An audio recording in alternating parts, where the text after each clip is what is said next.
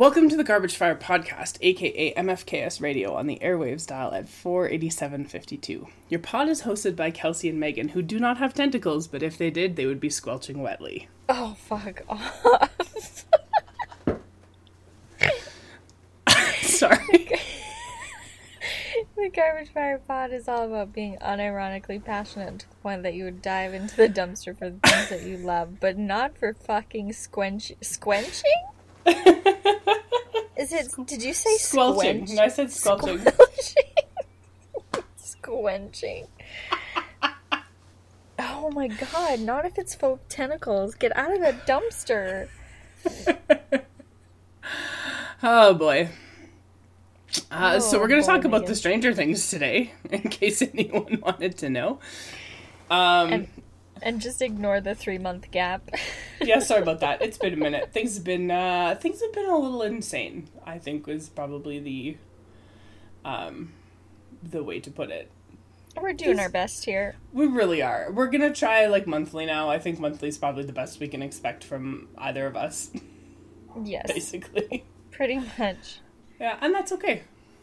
We're doing our best, and that is okay. Um, all right. So, uh, in case you are unaware, I suppose um, this is going to be very spoiler filled. So be warned? Question mark. You should know by now. God, how have you not watched it by now? It's been what four weeks? The second volume was only two weeks away, but the first one came out at the end of May, so it's been a time. You've had oh some yeah, time. okay. It's time. It's time. And also, if you've listened to literally any one of our episodes, there's spoilers for something. It's true. Like, there's always a spoiler for something in this nonsense. All spoilers all the time. Yeah. I don't Um, know oh- people talk about shit without spoilers. I know. I'm like, I'm actually always really amazed. Like, when you see interviews with, like, casts of stuff or whatever, and they talk about things in a very roundabout kind of way. And, and maybe, you know, someone has scripted it for them and they've just sort of memorized their talking points, and that's fine. But just the fact that they can do it without getting into trouble is actually quite shocking because I'm always Yeah, just like, oh my god, be- the, thing! Yeah, I would be Tom Holland twenty four seven. I'd be like, Can you fucking believe this happens this season? You're gonna shit your pants. Yeah, pretty much. Yeah, that's that's more or less what I would be too. Uh, I'm terrible at keeping secrets. I don't know about you.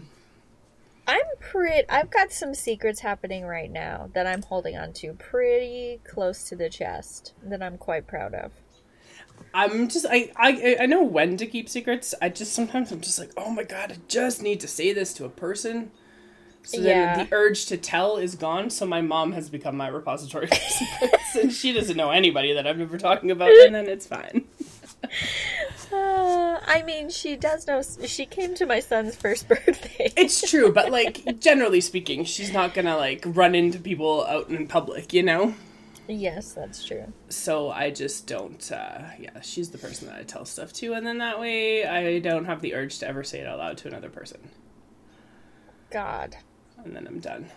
Secrets, secrets. Um, so I'm trying to think of a way for us to even begin this conversation, and I think that. I think we have to begin with the true villain of the story, who is the basketball captain and Chrissy's boyfriend. Um, Jason. Jason. His name's Jason. Of course, he's a villain. He sucked. The word. The only thing that would have been more obvious for him to have been a villain would have been if his name had been Chad. Yeah, and if he was like secretly a self-hating gay, it would have been so 80s. Like, True story. ugh, ugh, can we just talk about his like opening scene Sure. and his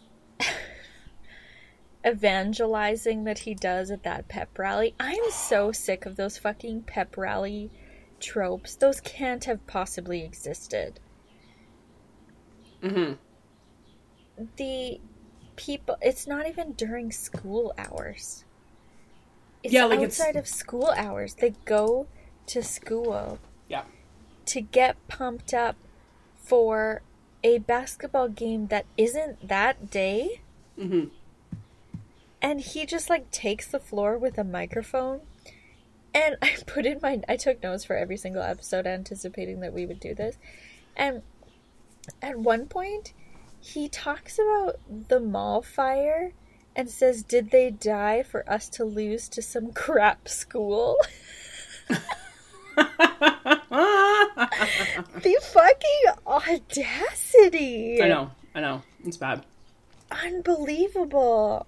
And that's what, like maybe 20 minutes into season one. I was like, oh no, this isn't going good for you, Jason. I hope you fucking die. But he did it. Didn't he? Yes, Well, he did. He right got like ripped apart. No, I mean, like, Oh, not, not immediately. right away. no. I was No, hoping like, that he would be like one of the first victims. I was hoping he would just get hit by a bus. Like I wasn't even hoping that his death would be related to like the whole thing. Just like somehow he's dead. Just oops. Yeah. Oops, Jason's dead. Now what do we do? fucking Steve driving that Winnebago. Just oops. And then in the back, in the back, Lucas is just like fist bump. He's like, "Yeah, fuck yeah." Oh man, yeah, Jason sucked. And but it was interesting too. So like, knowing that this is not the last season, and I don't think you knew that going into watching. I did not know that. I was so confused. I thought it was the last season. Okay, so I knew vaguely that it wasn't. That they had another one planned, um, and that it's, it's hopefully you know eighteen months away or whatever. So knowing that, when as soon as they introduced Jason, I was like, okay, so there's going to be a confrontation, clearly with him and Lucas somehow later on, Yeah. And Jason is hopefully going to die, or he's going to end up being like on the big bad side. Yes. But I didn't know Very how it was similar going to. Billy's character arc. Yes, Yeah. and I didn't know how that was going to play out. Um, but it was just so it was just so obvious, and this is one of the things. So I'm talking about it with um, a couple other friends who have both like finished watching the you know the whole season or whatever, and, and it's still at its core. It's not a kids show, No. but it's still at its core not a show that's directed at adults. Which is why, like, at the end of all of the things, it, with the exception of Max being in the coma, none of the main cast have died, Yeah. right? And I, I feel like whatever's coming next season, that will more or less hold true. You think it'll be happy endings? Not happy endings necessarily, but I think it'll be a, like a satisfying conclusion where like no one's heart is getting ripped out because their favorite character was killed. Right. because despite all of the everything else that they do it is still very much a show that's like not necessarily specifically made for adults and because of that i think they take a little bit more care with like who is being killed and why Yeah. When I was reading about this season's tone, because it's it's significantly scarier than the other seasons. Like the mm-hmm. when you see Chrissy get fucking got, like I was in shock. My jaw dropped and I had to like mm-hmm. walk away for a bit because it was really quite nasty. And I was reading and the Duffer brothers were saying like we the intent with the show was to always have the gore and the violence appropriate for how old the kids are. Yes. And in terms of their character age. And i was like whoa that's really fucked up. So the first three seasons really weren't for my age Not whatsoever. And yet i was like pretty dark shit happened. I wouldn't necessarily say that that show is like in the first season i don't know if i'd want an 11 year old watching it no probably not that seems pretty dark But if you think about sort of what they do with the characters, right, and how, uh, like in season three, when Alexei is killed, Ugh. that's oh, awful. sweet, sweet So Alexei. poor boy, he just wanted his what strawberry Slurpee, whatever it was that he wanted. it I don't know. Cherry. Cherry? Yeah, Whatever. whatever, it was that he wanted. Just and, and Hopper couldn't even. Anyway, but like when he was killed, that was like a very violent death. Yeah.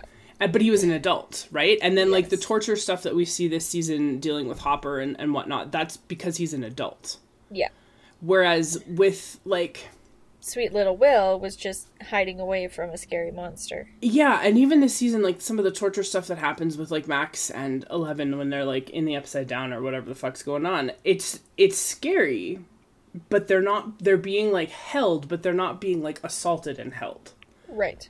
so like I guess I, I guess it, it kind of makes sense what they're trying to do in that respect. That like it I mean it's still it is terrifying, but it is still like it's not. I don't think it's excessively so. Yeah, I agree. Because guess what? It's not cool to hurt kids. no, well, and that's exactly it, right? Um, and I mean, sure, like with Eleven, like her powers have been established and stuff, and so like when she uses them, her nose bleeds and it it drains her and all of this kind of stuff. Mm-hmm. But like she doesn't, she comes out of that more or less like physically unscathed. Yes, true right? So like that's part of and i think that's part of why i mean i hope that i'm right because i would be devastated if any of them died but like i i hope that like for next season that they kind of keep that in mind that they started this show out as like a show for kids. And that just because the characters are all older now doesn't mean that they have to like revert from that necessarily.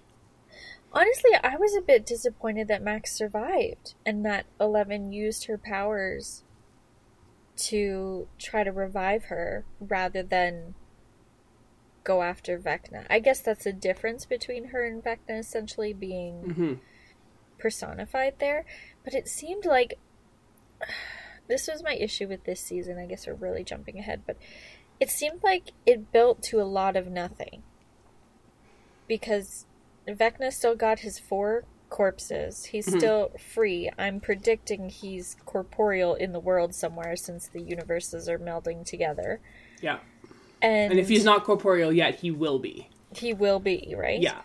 And sure, it brought all the characters together to one place, but to what end for this season? You know what I mean? Well, I think I mean to like I think they had to bring the characters back together. That was clearly it, right? And so with like Joyce taking El and the boys to California, mm-hmm. which can we just talk for a second about her selling encyclopedias on like on the phone? I think that is absolutely hilarious somehow to me. It's so perfect. It, it really is. It's a hundred percent like the exact kind of job that. But I thought it was really funny, just like it that they're making it right now in the midst of this pandemic bullshit. That's like, hey, Joyce has a work from home job, and I just thought yeah. that was very funny somehow. But like, so it she takes so cute. I love their whole like Cali life and Argyle and his apparent lack of a family and just ability to drive across the country for three days work no van.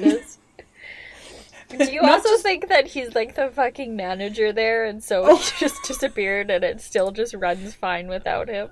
A hundred percent, a hundred percent.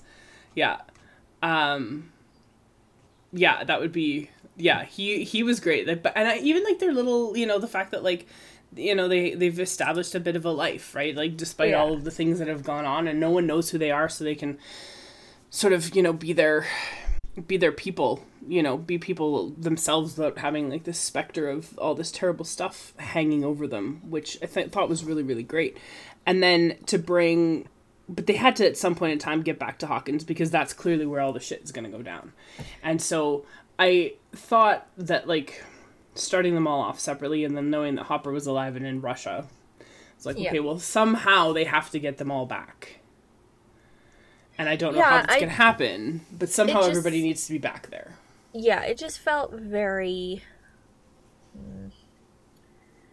It just felt very superficial this time around. Like, and in terms of the pacing, it was I was a little bit frustrated because in some episodes you have like a two minute scene with Mike and Will and then nothing for the mm-hmm. rest of the episode. And the episodes were so long too. I just felt like considering they had another season already planned, this one felt so weirdly choppy and overstuffed.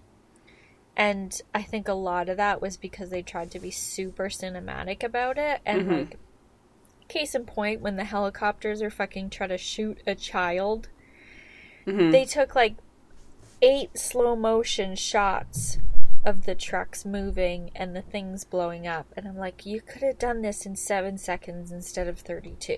Like, mm-hmm.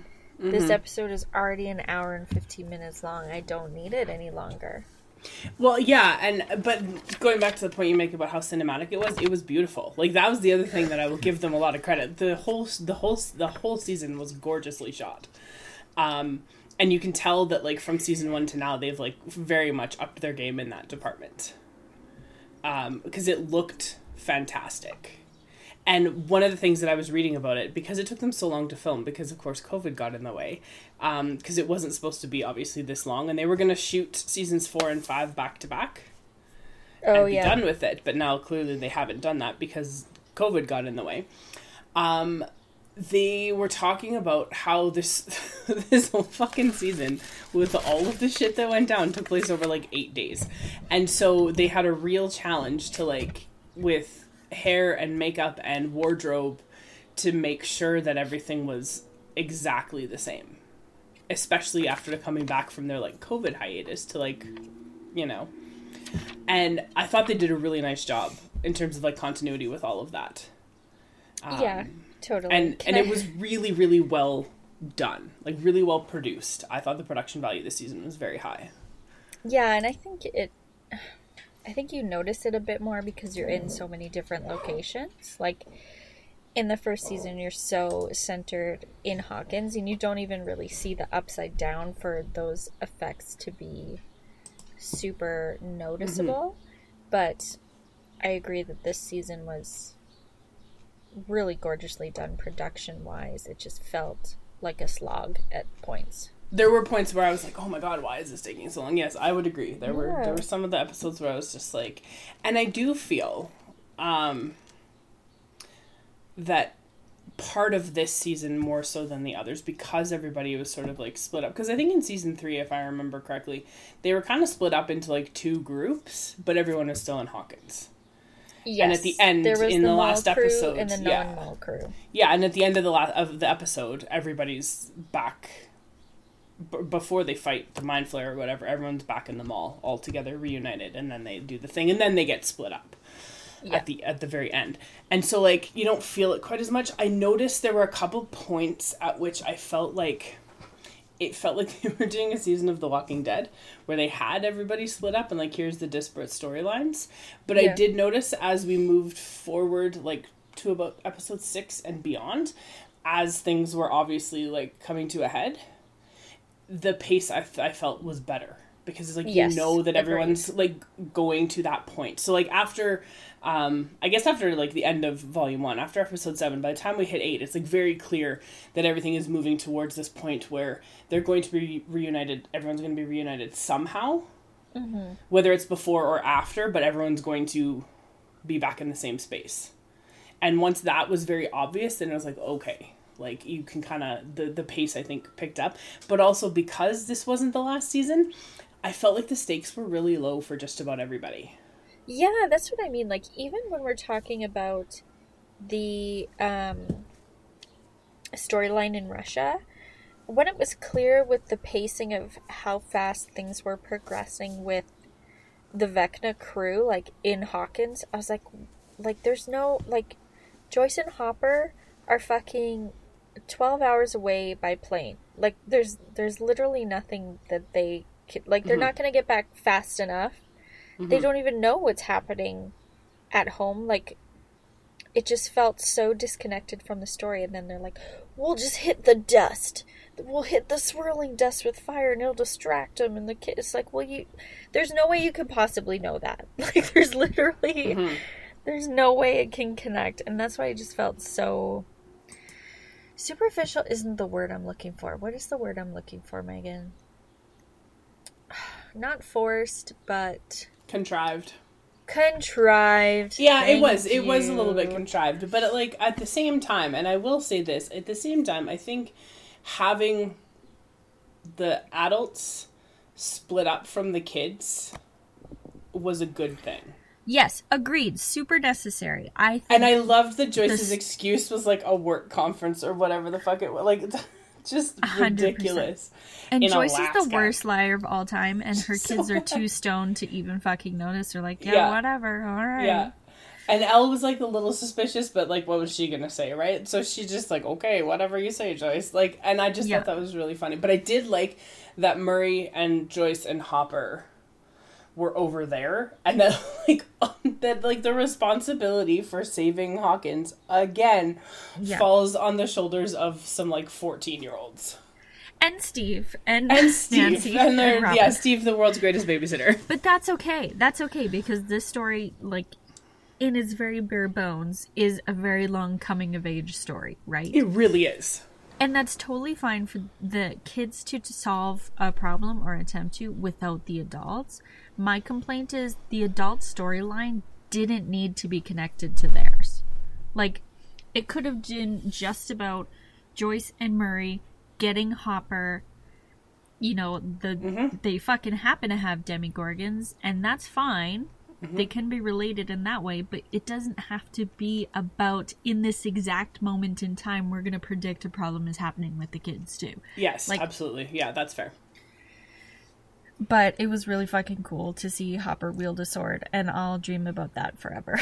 Did you know that that's the sword from uh, I think the Conan the Barbarian movie? yes, I did read that. Like that's crazy. And because okay, so Riva and I watched the last two together. I gave her shit because she hadn't watched the first volume yet, and it was like the last week of school, and I was like, "Get on it!" So she Oh watched it, and then on Canada Day, I went to her house during the day, and we watched the last two. And her exact comment as that was happening was like, "Where the fuck did he get a sword?" but then somebody, I guess, in episode seven or whatever, it was like in a cabinet, so like it was there was a there was no continuity error. Somebody was in there, and I was like, "Okay, cool, Yeah, great." that's yeah.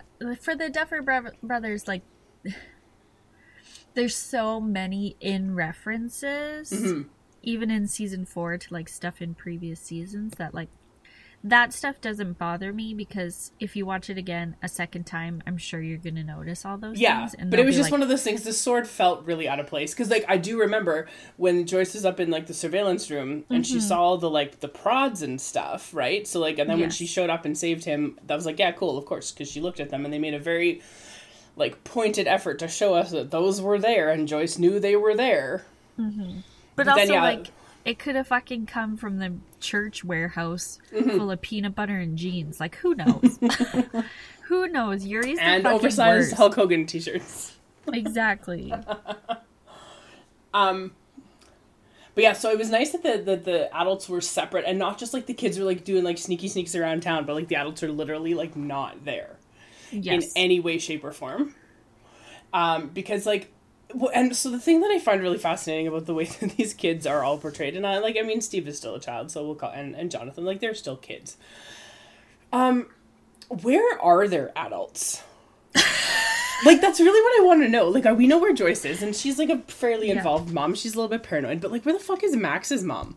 Where where are Erica and Lucas's They're- parents? See, that's the thing. Where is This- Dustin's mom? The Wheelers are the only parents we ever actually see who like have any kind of inkling that the kids are like up to weird shit, and they just like like Ted doesn't pay attention to anything, No, Ted. Karen- What does he need those glasses for? He doesn't fucking see. and Karen is like, oh my kids are probably up to no good. Oh well, like it's very bizarre. Where are their? Does well, Steve Karen's have parents? stuck with Holly, her oops baby. So I know, think but like, she's got her hands. but does Steve have parents?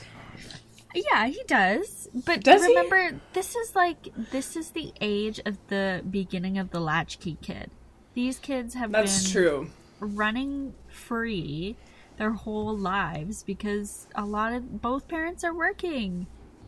I don't know what fucking Will's mom does, but she or not Will's, um, Mike's mom does, other than have her fucking hair in a perfect perm twenty four seven. But like, yeah, I think all the adults but it's just it's just really interesting because also like Dustin's mom is so in the first couple seasons like she so wants to be involved in his life and she's just absent. totally. like- well, she's also a single mom, right? Yeah. She's working. But it's just it's just so funny. It's like where are your adults? Like I don't and it's funny too like all of their plans are so convoluted and insane that like my favorite part about the whole thing is that Steve is like hold up. Wait hold a minute. up. Let's Wait think this one through just one more time. I don't think this is a great idea. And I do appreciate that he is like their voice of reason because they clearly need one. Yes. And it's so funny how he- uh, like I was really hoping that Nancy would dump Jonathan because Jonathan is so struggling right now and needs to stop mo- smoking weed and fucking figure his shit out.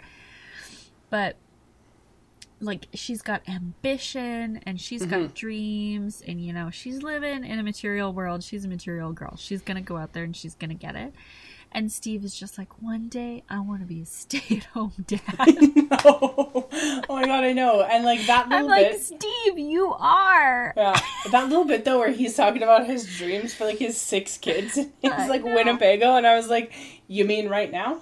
you mean Like- you're living it constant babysitter Oh, he's I best. wrote down a quote of his that was so fucking funny because I was just like, wow, Steve, great parenting moment from you. He said, Henderson, a little humility now and then wouldn't hurt you.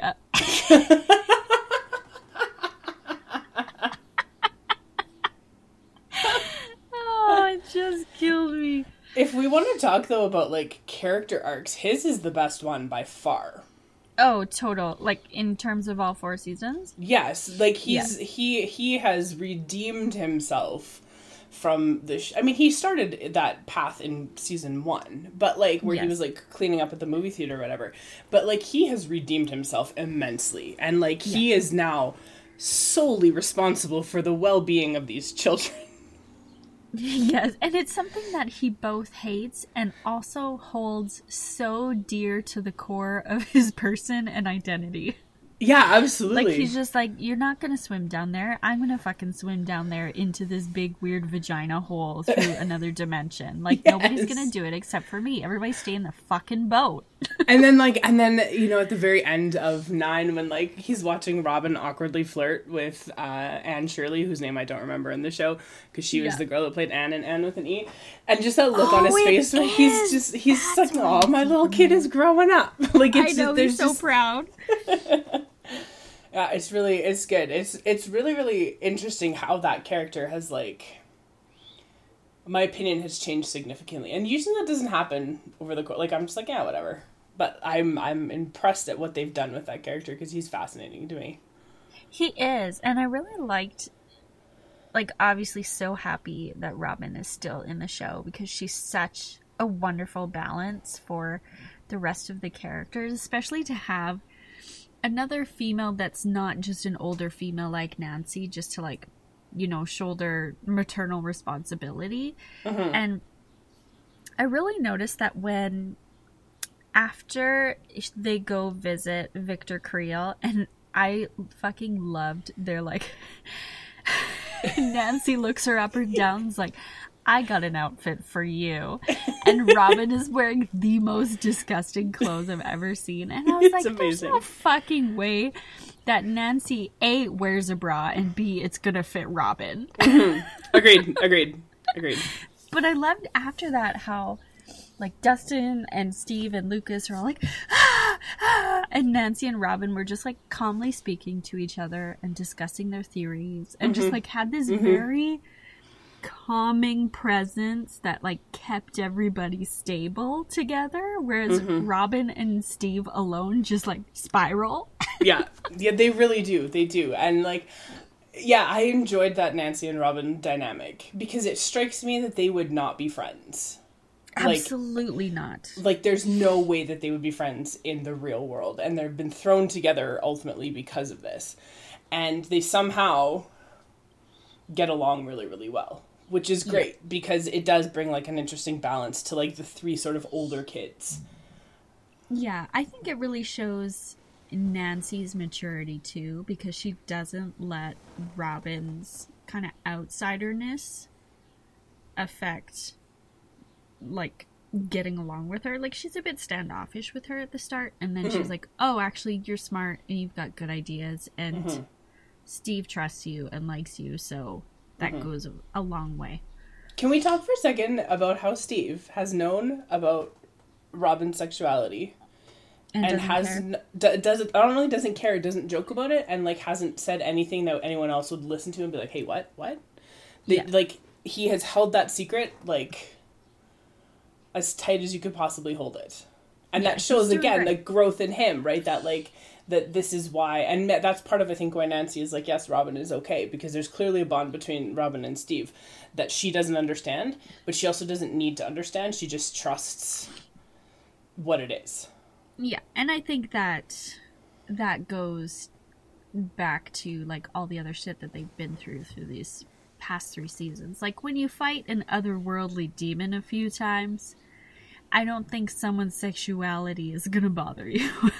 Likely what I not. mean? Likely not. you know what I mean?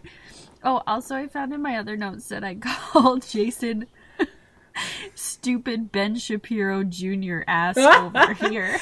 Okay, so I feel like when you were watching it, I may have texted you that, he, or maybe it was to Riva, I can't remember, that he was definitely going to become a Republican senator someday, and he was going to be paying for his mistress's abortions in secret. Yes, a hundred percent. like that's a hundred percent the kind of person that he would become. And he sucked, and it was obvious from like minute one. Like it was, it was very. And again, I think this speaks to like the notion of this isn't really like an adult show. Where it's like, mm, who's gonna be? Who are we supposed to hate this time? It's like, oh, this Yeah. is the guy we have to hate. He's awful. And I do kind of appreciate the the Spike Lee sort of feeling of that. It's just like, hey, this guy, he sucks. Yes, yeah, yes, no subtext, all text. None. Also, oh god, we really got to talk about other things. We've been talking for thirty minutes, and it's mostly about Steve. Um, uh, I mean, we can talk about Max just staring through the binoculars. at Steve. That- okay, that should be our last talk about Steve. That I just about died when that happened because for two reasons. One, like the thing with the kids being kids as they are, like they're wrapped up in all of this like dangerous shit. And this season, even though like it was spring break, but they did not have a lot of time to like be kids at all in this season. Like there was a basketball game and whatever, and obviously Lucas and Max Max had like their thing and they broke up or whatever and you know, and there was like maybe 15 minutes of normalcy before like things went to shit again. And so that scene I thought was so funny for two reasons. One, because Lucas knows that Max is a girl, I think, right? Like they dated. I feel like he knows she's a girl. Dustin clearly had not like connected those two things.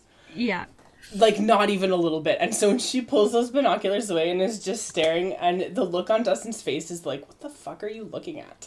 Well, Dustin's a kept man, so it's true, but it's just really funny because like he has never once it has never once crossed his mind that Max is a girl. I don't think, and so like for him, it's like, what are you staring at? Why is this such a big deal? And then all of a sudden, it's like, and then it made me laugh. I thought it was very funny. absolutely, it was a nice, a nice normalization of the characters. Yeah, yeah, and they that was like one of the few times I think this season where things felt like they were just teenagers for a little minute, for a minute there, and not like tasked with the weight of the world. Yeah, and and for a very heavy season, those little lighter moments were so so refreshing. Like everything that fucking Murray did with his jujitsu that actually turned out to be useful. I was like, there's no fucking way. He's gonna talk shit about his jujitsu and then he's gonna like punch himself in the face and knock himself out or something. And then he fucking kicked ass multiple times. He did, and even at the Fucking end there- Russian soldiers got their Even at the asses end there beat. in the prison when he's got the flamethrower, like there's nobody else who could have had that flamethrower. Like it had to be Murray. It was insane. Yeah, it was great. and couldn't believe it. Couldn't believe it that that actually fucking came around. Um hmm. There was another thing i wanted to talk about. Oh yes. Brenner. Yeah. brenner brenner brenner. The dumbest stupidest man that ever manned. The amount of times this season he said what have you done and I screamed back at the television. Exactly what you fucking trained her to do, you dumbass scientist. You're making psychic soldiers, and you're fucking surprised when they do crazy ass shit to each other and themselves? Or you? Are you kidding me? Yep. like I, I I couldn't believe it over and over and over again. He kept having these non moments of realization that maybe he was doing some fucking stupid ass shit. Oh, he'd drive me insane. And Oh, what? and then the the audacity, the audacity to train a fucking super soldier and then be like, mm, actually, you worked, so I'm just gonna put an inhibitor chip in you, and you're just gonna be a fucking slave for me now. Like, what? Who is funding this program? Where is the oversight of this program? The Russians, clearly. no. I don't know. I don't know what's going on. Like the whole weird backstory of the whole program is very bizarre. I would agree. Um, but Brenner, like at his core, right? This is the thing. Brenner believes wholeheartedly that he's in the right. Like there is nothing that you could tell him that would convince him otherwise. Until the very end when he's like, "Oh, maybe I fucked up a little bit." But like generally speaking, he thinks he's doing the absolute right thing all the time, and it is infuriating to watch the results of that. Well, yeah, then why isn't he like happy with the results? like, you know mm-hmm. what I mean? Mm-hmm. He's constantly upset and disappointed when the kids do fucking crazy ass shit. Also, super bizarre how these kids are raised in this like identity free environment and yet bullies exist. Oh, good point. Like, what is what is that about? Maybe that just means in the natural order of things there would always be bullies. Maybe that's the suggestion is that we can't get away from it no matter how hard we try. I mean, you learn from Papa. At the end of it all though, when he like unlocks the collar on El, oh, I was so mad. Like not that he did it, but I was just like that attempt at like, "Oh, please forgive me." Fuck you, man. Fuck you. No, you deserve zero forgiveness. Like that last episode made me so mad because all he was trying to do was just save his own ass. Mhm. And it was so upsetting to have this dynamic between him and Dr. Owens who I think we remember from season 2 like he truly cared about El and Will's well-being and like wanted to make sure and mm-hmm. understand what was going on with them and for mm-hmm. him to try to protect her here now and yet Brenner be like you don't know. You weren't there from the beginning. Blah blah blah blah blah. It worked now. It's gonna work again. As he's doing the most like psychotic psychological torture to this young girl in a sensory mm-hmm. deprivation tank. Yeah. so fucked up It's very fucked up, and like, yeah, like, and the thing with Owens too that I, I mean, we didn't see a dead body, so I assume he's not dead. Um, I feel very much like again, this is very Walking Dead esque. Like, if you see the dead body, then Yes. then they're dead. But which is why, like, at the end of um, season three, when we didn't see Hopper's body, yeah you're like no like, he's fine eh, he was probably not. Well, I don't know if "fine" is the word I would use, but he's not dead. Um, So I think Owens will probably come back, and I feel like Owens will be like the key to sort of solving this problem in Yes. in so many ways because he has like just has that like institutional knowledge that will help. Um, that like these seventeen year old kids aren't going to have ultimately, which is like really the problem. But like I yeah I think. And he felt bad in this one where he had to bring Brenner back into it. Like you could tell, he like he felt bad that he had to bring Brenner back into. Well, I think he felt bad for El. Like, I think he knew that this wasn't going to end well, and he clearly saw that this was a situation in which he had no choice because mm-hmm. whoever that general is is really holding some shit over him. But also, I think Owens is one of those guys where he's like, if I can be there, I can try to make this as painless as possible yeah, and try to control it. But yeah, just like never thought I would say this. Paul Reiser's a great actor.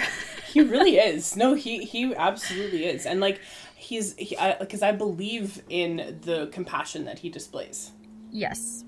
Like I feel that it's genuine, Yeah. whereas I don't think Totally. that's always the case with other people, even other characters in that show. I don't necessarily feel that it's always genuine, but with him, I definitely feel like that compassion is. Well, I didn't believe it from Brenner at all. I thought No. Brenner was always trying to like I don't think he really cared about Eleven. It was about the bigger project, you know, Yeah. like it was about uh, one and it was about that whole situation. But I think it was interesting too how when El finally met one or slash Vecna like in the present, she tries to like she tries to give him the opportunity to be redeemed by saying like Papa is dead, he can't hurt us anymore. Mm-hmm. you know, inter- to I don't know, allow Henry to be like, "Oh, finally the person who tortured me is not around anymore. I don't need to hurt people anymore." But it's like that dude already knew Brenner was a monster. Like he he's not going to blame him. And this was what makes me really sad about this whole situation for El is because Brenner was so deep in this season, she doesn't have the opportunity to understand that there is no redeeming for everyone. Yes. Like, and she, she- also doesn't have her people around who can explain that to her. Yes, and there's even that moment at the end where, you know, Brenner does her collar, and I think that's her being like a little bit of okay, he did a right thing, that's okay. Like people who do good things are good people, sort like she's got a very problematic relationship with him clearly. Mm-hmm. But I don't think she understands the capa- capacity that there is no redeeming for one whatsoever. Like she should not hesitate around him, and yet she does, and yet Max gets hurt, and like all of these things happen because she's so infantilized by Brenner, and it's fucking annoying. It is well, and uh, the other thing too that like I think we have to sort of remember, and it's tough because as like these kids are aging the way like in real life, right? And I mean, obviously they filmed this a couple years ago, but still, like they're supposed to be like fourteen, and I think fourteen-year-olds know that some people are bad. yeah, yeah, no, but no, but what I'm saying is like like when you look at them, right? Like they're supposed to be like 14, but they're very clearly not anymore, right? And Yes. so like there is that that bit of a disconnect, I think, in like their appearance as care, like as people and their age as characters. And then El is 14 in age, but like 10 Mentally maybe? not. Yeah. Yeah, like she's just not there like relationally and emotionally just yet. Like she's getting better, obviously. Um which like when she has that her like her fight that she has with Mike about how he doesn't say that he loves her is a mm-hmm. really interesting thing. Because in her like you're saying like she's got this kind of very black and white relationship with like sort of, you know, emotions, right? And so for her like you either love somebody or you don't. There is no middle ground. Mm-hmm. And so she gets really upset by it, where like a 14 year old who'd been like out in the world normally for her entire life probably wouldn't be. This is what frustrates me about Brenner's whole fucking program is because again, what did he expect to happen? He has these children performing essentially telekinesis and treats them like very young babies. Didn't like him walking down hallways holding young boys' hands at all. No, that was very uncomfortable. I agree. And some of them are like quite a bit older, like the ones that bully her look to be like 15, 16, higher teens ages. And yet he treats them like they're infants and yet wants them to be fucking mind fighting super soldiers. Like, what? Like, listen to Papa go kill this man, here have a sucker? Like, what the mm-hmm. fuck does he imagine is gonna happen? Mm-hmm. It's a fair point. I'm glad that he's dead. Question mark. I'm assuming he's dead. I don't think he. I mean, I thought he fucking died when he got blasted into I thought so too. smithereens in season one, but whatever Yeah, the that's fuck. true. That's true. Uh, I think he's dead though. Let's let's hope that he is because he doesn't. He he his like utility to the story is outlived now. Like we don't need him anymore because it's not about the program. It's not about any of that anymore. Yeah. Um, it's I mean, a, I it's a hope sh- not. Well, it shouldn't be, right? It's a showdown between Eleven and Vecna, and like Eleven and all of the people who love her, right? And, Mm-hmm. um, okay, can we talk about Will and Mike for a second? Oh god, here we go. So, sure. Will well, is okay, Oh, Kate, go. no, but okay. Here's what I want to say. This is what I want to say about this, and this is why, unfortunately, because the kids are older than their characters, why this is complicated. Okay. I this Yes. is th- th- this is part of it, right? Because as you look at them, like you know that Finn Wolfhard is not fourteen years old, right? You can tell, like you and you can hear, like, and so that I found that really, really problematic. I feel bad for Will, um, because very clearly over the course of these, you know, these seasons since he was taken, right? Like his life has been pretty shitty, and I feel really bad for him. And he had this like best friend, and then now his best friend is in love with Will's like not quite sister, and you know, and uh, that's got to be Who's tough. literally a superhero. Who's literally a superhero? Yeah, and and, And I he feel could like never, ever, ever measure up. He's just the boy that got hurt that one time and went missing. yeah. Yeah, he was the boy who was taken, right? Like, yeah, the boy who couldn't protect himself, whereas like El can fucking protect her. You know what I mean? Like, there's a whole bunch of things going on there, and that scene in the van where Will shows him that painting and stuff. I was just like, like I get it and I understand where they were going with that, but I was like, this feels. If we want to talk contrived, this feels Yes. contrived. Like I get you. that conversation needed to happen. Don't get me wrong, but I don't think that right there was the time And for because their Mike, conversation that they had in the cabin was way more meaningful. way more meaningful, way more relevant for those things to happen, or even if that like heart conversation is had when they're prepping the sensory table for her. Mm-hmm. Like put it there. Put it there when they can have a moment alone. Not in a fucking pizza delivery van where Mm-hmm. Will then has to cry and yet no one notices through all Jonathan their fucking noticed. hair curtains. Jonathan I know did Jonathan notice, noticed, but know. Jonathan did not do anything. I know. It's true. I mean, that's I think why they had that conversation in the pizza place later on. But yes, you're right. Jonathan didn't do anything. Agreed. Um, but I just yeah, I felt I felt like I get where they're going, and there's been speculation, you know, since like the beginning that Will is gay. Like that's been a thing because he's like Obviously.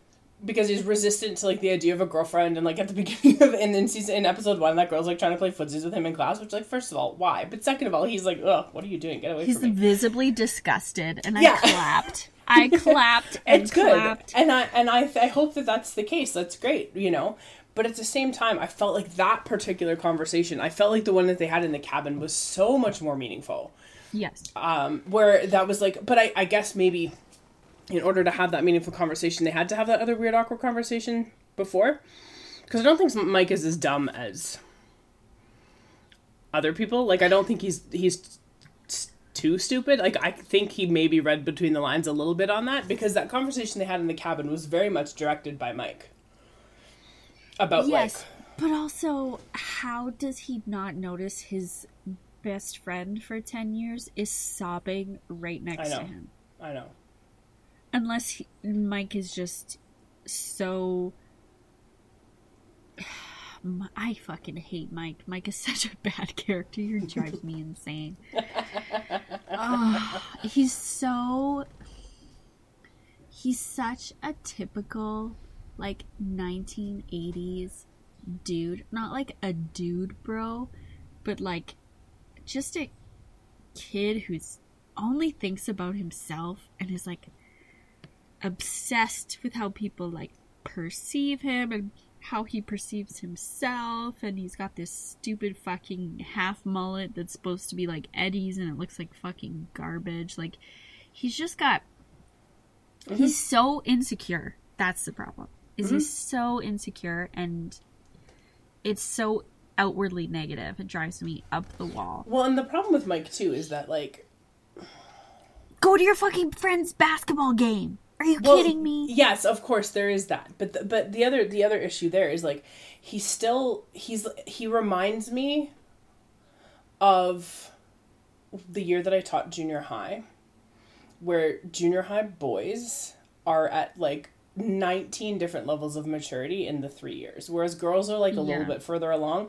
So he's one of those kids who's like if we were looking at them now, he's like just stopped wearing sweatpants to school yeah but hasn't quite figured out like what the next step is. Like, do you know what I mean? Like, he's in that weird sort of liminal space, yeah and he's got you know he's got his friends and whatever, and he's got this girlfriend in California, but like his best friend is now living in California as well, and you know there's all this kind of stuff, and he's obviously feeling some pressure because. I mean, I don't think Mike is like an insensitive person. He asked Lucas to reschedule the basketball. No, no. I understand that. I understand, but I don't think he's an insensitive person. Like when it comes to things that, like you know, especially like dealing with El or whatever. I don't think he's insensitive, and I think he's also probably quite mindful of the fact that, like, not only has her life been uprooted twice now in the last like two and a half years, but she's living in. California and her father figure is dead. Yes, I agree. right and but so i feel like he's trying to like not upset things there as much as possible and i think that that just it plays out poorly for him because he doesn't know how to like navigate all this other stuff yeah, it's very, very frustrating. Frustrating to see him channel like all that sensitivity into a romantic relationship, and yet have no sensitivity and compassion for people he's known since he was 5 Mm-hmm. You know although I mean? like, he's a teenage boy like i do get that though right like because that's Yeah. i mean i do understand where that mindset comes from and so it makes sense and so as, as infuriating as a character he is i think he's actually quite realistic oh, and totally. that's why he's so infuriating because he's like a typical like middle school boy or like ninth grade boy he drives me fucking insane. Dustin though this season, top notch.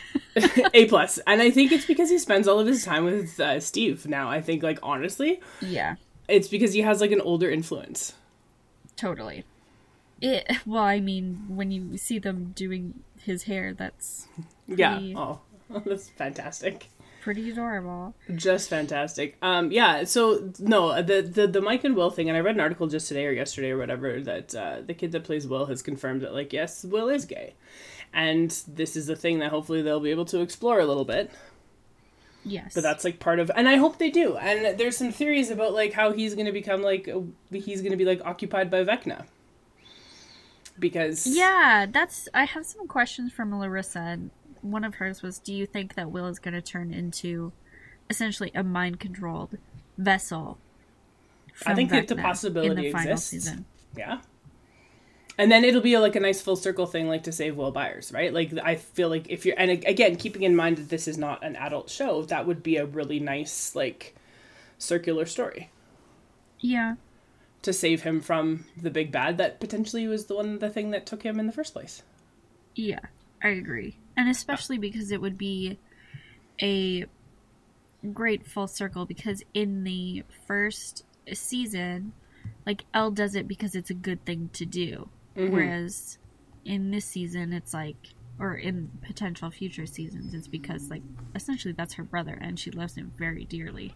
Yes, it's also a good thing to do, but but Yes. the that's been superseded by this connection like there. yeah. Um, yeah. So I, like, I was reading some stuff and I thought there were some interesting things. Uh, okay, we're avoiding the thing I want to talk about most, I guess, for now. But I want to talk about Eddie Munson for a second. All right. I don't love Eddie. I don't either. I don't Oh my god! Thank God! I didn't want to say it because I didn't want you to be like, "What?" I wasn't sure. So Okay. I. I'm gonna read you the first note that I Okay. took when he showed up. Okay, because perfect. I did not God, love him either. This is why we are friends. I love this so much. Okay, where was it? Um, who? Why are these forty-year-old men playing D and D with children? It's true. He looked real old. They look so old, and his vibe. Again, so contrived, standing on tables, being like, Mm-hmm. "I'm a loser," blah blah blah blah blah. He It made me think that so he was performative. you know, in the olden days when people used to be able to go back to high school and just keep playing football Yes, until they were like 21, that's kind of what I thought about him. I was like, is Eddie like 973 years old? Like, is that why he's still here? Because he looked so much older. Oh, he looked like he'd done grade 13 about 16 times. And so, like, he was, and I get it, and I understand, and I appreciated the sacrifice and all of the things that go with it. Yes, fine. His story arc made sense, logical. However, Yes. he fucking sucked. he really did like he really really did um i was not a huge fan like and i get why people identify with the character too. This is not me being like i don't understand. I get why like he's sort of become a fan favorite. Yeah. i just not this fan. Like just i was not jazzed about him like really at all. And i knew when him and dustin paired off together in the upside down i was like well clearly eddie's going to die because dustin can't Yeah. die. So i was like Yeah. eddie's going to sacrifice himself and that's great. Because it turns that whole story the way that it's supposed to go, and that's fabulous. Yes. But I didn't like his character. No, I didn't either. I felt like they were.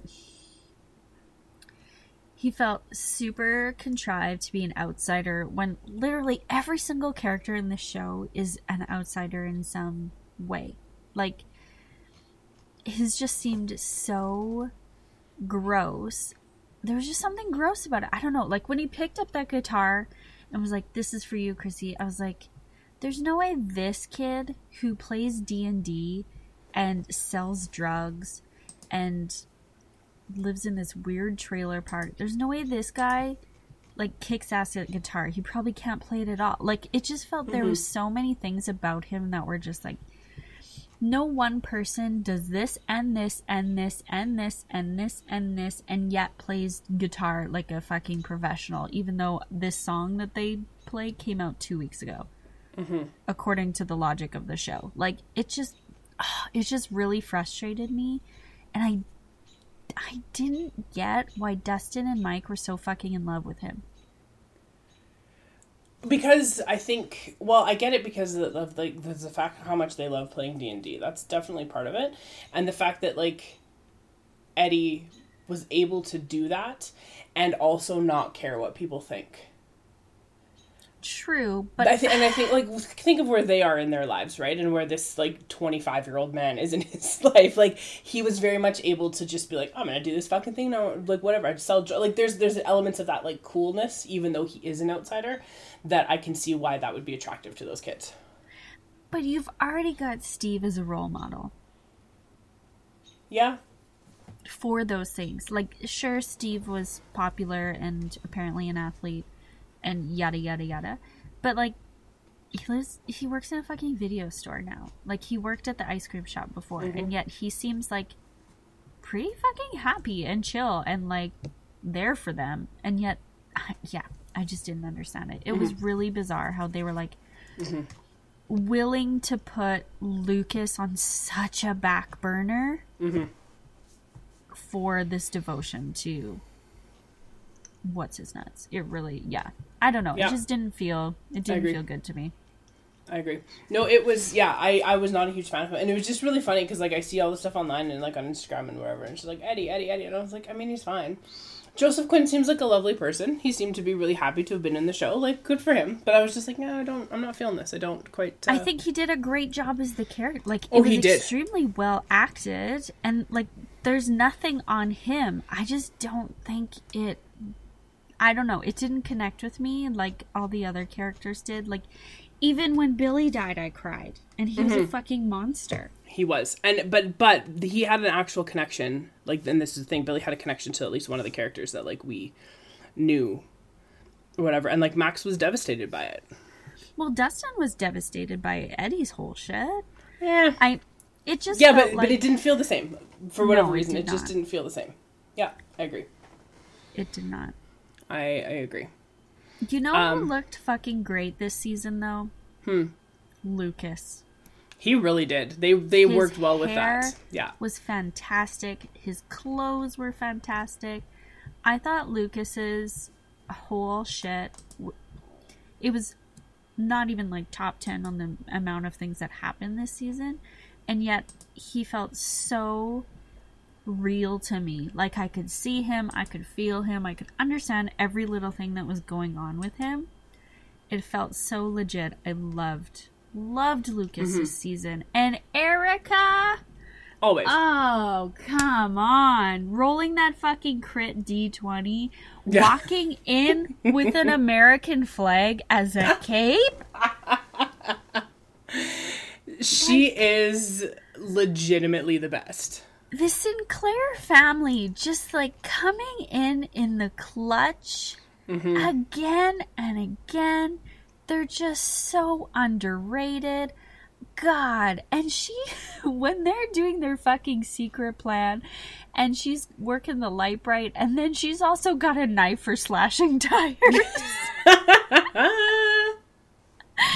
I was like, she's my favorite person of all time. yeah, she's yeah, she's great. And and yeah, like I love my thing about her. Like she, she's interesting because like she makes me feel like if this stuff was set 15 years later that she would turn into the like head cheerleader of the clovers and bring it on like she'd Oh be like gabriel God. union like that's her character right oh, just like So that's good. who she would so be so cool, so clutch. Just Yeah. like head And- to toe, and fucking better than everybody better than everybody at everything. Yes. So God, like I so love great. her and her one-liners, like her comedic timing is phenomenal. Like Especially it's so when- good. fucking Jason is spouting this shit about this demon cult, and she's like, "They're fucking nerds. They're the nerdiest fucking nerds. What do you even talk?" And she just sells them out so fast. She's like, "They're Yeah. playing a game. They're nerds." Yeah, she's good, and I hope that like unpopular, maybe an unpopular opinion on this podcast. I hope that if one of them dies, it's her, but she'll be doing the most badass fucking shit when she gets killed. That it'll be worth it. Like, do you know what I mean? Like she she'll be like, all right, I'm gonna solve this problem myself because the rest of you can't figure it out, and she'll just like Yeah, noble solved. sacrifice. Yeah, noble absolutely. sacrifice. Big 100%. time. and it'll be God, very very satisfying. She's a great character, and I'm really glad they introduced her. Like honestly, Oh, so good. And I was reading a thing in one of, I think it was like, here's what happened in season three to prep you for season four type of stuff. And do you remember how, like, Robin and Steve got her to help them by promising her ice cream for life, and then the fucking mall burns down? I was like, oh man, Erica's really missing out on some cosmic justice. Like, she's got some good stuff coming her way because she did Yeah. a lot for them and did not. well now they the could be like, yeah, free movies for life, but I bet you the movie store's gone too. So I mean, I mean, if Oh, man. Steve and Robin are running it, it's gonna burn down any fucking second. yeah, oh god, yeah, no, Erica's great. She's a she's a good character, and it's one of those things too with these like big ensemble shows when they start to add more people. Mm-hmm. It's like okay, this is feel starting to feel a little bit, but they've done a nice job, I think, overall, of keeping the core basically the same size. They added Yeah. Robin and they added Erica, but they haven't added a bunch of other. And so we've got all these like fringe characters that we know a little bit about, but generally speaking, they haven't like bloated it. So now all of a sudden we need like 19 different storylines to like keep everything straight. Yeah, And I do appreciate that. I do too. And it's nice that with the little additions that they do have, they always serve a very like story purpose, aka Murray. But oh, Murray's great. and like Erica, she's in a lot of ways just a straight up problem solver for them. But there's also a lot of character moments that they bring to it too. Like, yeah, mm-hmm. Erica's the most fucking well written character in this goddamn show. Mm-hmm. God, she's great. Well, and I, th- I like how Robin's introduction into this was very, very coincidental. Just like she mm-hmm. works with Steve, and all of a sudden they're like trying to fight the Russians, and then she's like throwing Molotov cocktails at a weird upside down creature. Like I do enjoy that progression, um, but they didn't just bring her in for her to work with Steve for like a shift, and then like that was the end of her, Yes. which was nice, and that And that all we discover something about her. We discover something about Steve in the process. Like Yeah. they're they add something really tangible to the unit and the characters, which is so nice. But do you think like do you think Hopper's gonna come back and be like So you guys are all just like a group now? like Probably. yes. Remember the Steve, thing these are all your kids? like? Remember the, the thing that I sent you that someone I posted on like Twitter or Tumblr or somewhere that where they're like, imagine Hopper's dismay when he comes back to find out that two of his kids are in love with Mike Wheeler. yes, so true. Oh, my boy. god, so true. Um, yeah, Um, probably. I think I think this is my a prediction. I don't know if, if the end of this year, series, if they give us like a you know a year down the road kind of deal, like after th- things have wrapped up, I could Yeah. see Steve like being a cop. What? I could like after he's gone through all of this and like kind of you know what I mean, like that he like feels like here's a way that he could you know protect and also get paid to do so. like I feel like you know I could see him like doing that, but only if Hopper was like still the chief of police. I don't imagine he would be able to do that otherwise. Yeah, but how are they gonna explain that, Megan? That's a Oh. problem for the story writers. That is not my problem. Um, I guess. well, we should talk about that. Um, that Hopper's not dead. And his whole like arc in Russia, I quite enjoyed all of that. Actually, I thought it was some int- like it was very clearly setting up like a big confrontation and a reunion and whatever. But it was kind of nice because we got to see a piece of him in that one episode, like five or yeah. whatever, that was really, really introspective in a way that like when he's around all of those other people, we would not really get. Yeah, it was really raw and a lot of the time he doesn't he keeps it all inside, right? Like you Yeah. know, as chief of police, you can't be fucking crying because your daughter died of cancer. no, but the and the only person he ever really like emotes with like in a negative kind of way where he's not just like trying to brush everything off is Joyce. Yeah. And he directs that as anger all the time. Yes. Or frustration or whatever. And it's like very clear that it's not Or fear. Yeah. it's it's not the kind that's like that she's going to be afraid of or that you know that he's going to like it's going to turn bad it's not that kind of anger or frustration but like he obviously feels safe enough with her that he can yes. Totally. and so like there's that bit in season three where when she doesn't show up for their date at enzo's right and like he's so angry with her because she she goes to Scott Clarke's house because the magnets fell off the fridge, and he's like Scott, who's Scott? He's so jealous, and it's so funny. But he gets upset with her, and he like hits it right on the head. He's just like, "You're afraid. Yeah. I'm not afraid of this, but you're afraid of this right now." And I read in an interview, kind of between the two seasons, it was I don't know, probably a year and a half ago now because it's been so long, where David Harbour was talking about that, and uh, someone had asked him whatever about like Joyce and Hopper getting together. He's like, the way we left them, they couldn't be together. Like maybe the very four? No, the in season three, the way that Oh, they, okay. the way that, except for like that Yes. very, very end where like she is like, yes, Enzo's blah blah blah, but like up until that point, the people that they were, he's like they couldn't be together. No.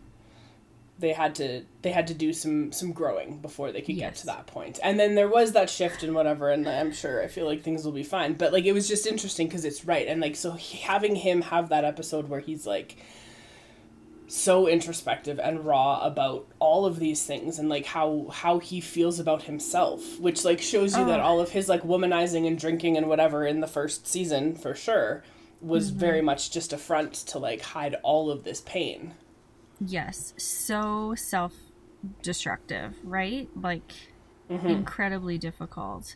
But I find that so like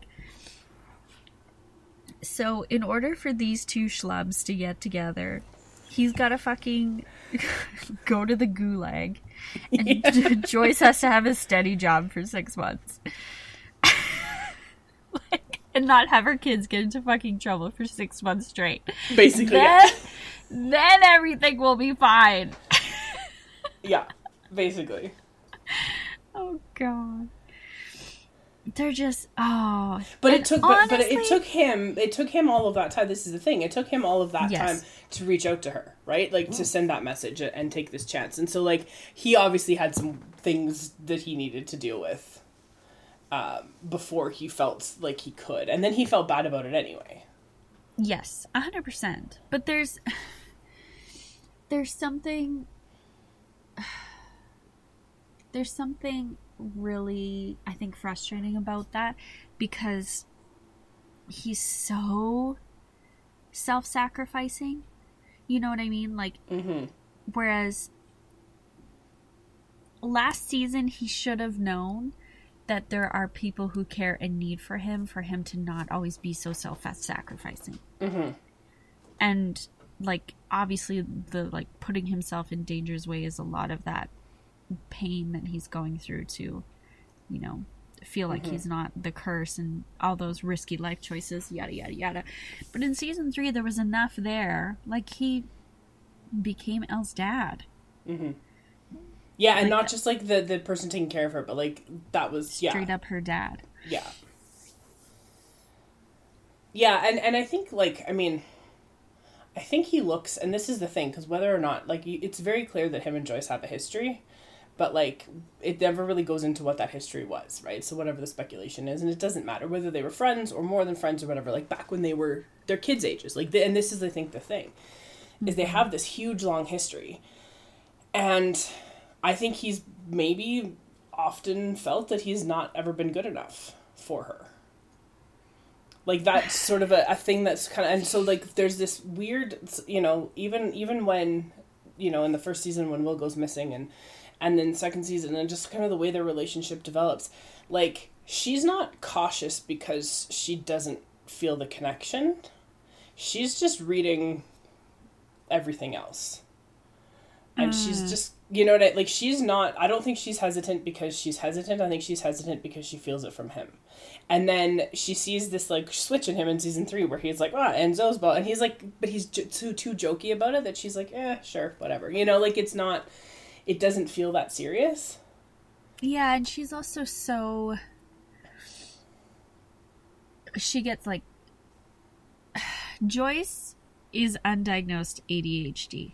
100% And she's hyper fixating yes on the small things at times and totally missing out on the big picture. And then Yeah. other times she's so big picture that she's totally blind to the small details. yes And it's so interesting to see her play out those contradictions and to, yes the, to the devastating detriment of all. Yes. Oh, and, and he, but he hasn't figured that out yet, right? Like he doesn't know Yeah. that about her that she that's how she is. Because you're right, she absolutely hyperfixates, and it's kind of funny. Um, But yeah, he's looking at that hyperfixation on everything but him as like as a rejection of him. And so he like puts that little bit of a wall back up or whatever, and then she realizes that in that moment in the end of season three, where like she brings up the date again. Yeah. just to, just to be you know and then when he's like just to be clear is this a date? And he's, she's like hop stop talking i'm gonna change my mind. You know like just like let's just let Yeah. this be what it's gonna be. And she recognizes that like and that's enough and that's enough for him. And then of course you know she turns the keys and he disappears and whatever. Um but like that whole build up and him having that like dark night of the soul if you will and then like kind of climbing out of it. The camera work when joyce walks in at the prison Oh, was fucking stunning because they had it on him and you saw his facial expression change and the camera just swung around over his shoulder and there was Joyce. And I was just like oh my god that was magnificent. Because they could have very easily done a quick cut but they chose Yes. not to and I love that they chose not to because it felt like it felt like we were intruding on a very intimate moment as that camera was like swinging over his shoulder and I really loved that I actually felt uncomfortable watching it because it felt so intimate. I really liked in that bit too where like she hugs him and he's not quite sure. Like he feels you can tell that he's like I don't know what's going on. And then when mm-hmm. she pulls back that little bit and he kind of looks at her and then just sinks back into it and realizes like yes, she's actually here. Like this isn't a hallucination, this isn't a trick, it's not a dream. Like this is actually happening. Like the f- the relief on his face Yeah. and then that's mirrored later on when he and El have their reunion and the like heartbreak on his face I know. when they hug. Oh, very good. So good. Um but that was like that and I was a little annoyed that it took until episode 7 for that reunion, but it makes perfectly good sense. Like it was good payoff to get to that point. Yes. And like I said, they were very far away away. Yeah, they they were, and they went. There was a plane crash. There was a lot of things involved in getting them to that point. But I really like how they treated it like gently, and th- there were no words. There were no, Yes. You know, there was no like jokes about anything. It was just this like quiet little moment, and there were two other people in the room with them, and it was still this like lovely quiet little moment. And I thought that was very well done. Totally. I yeah. I think gently is the best way to describe that. For sure. Which is good because, you know, she's a kid.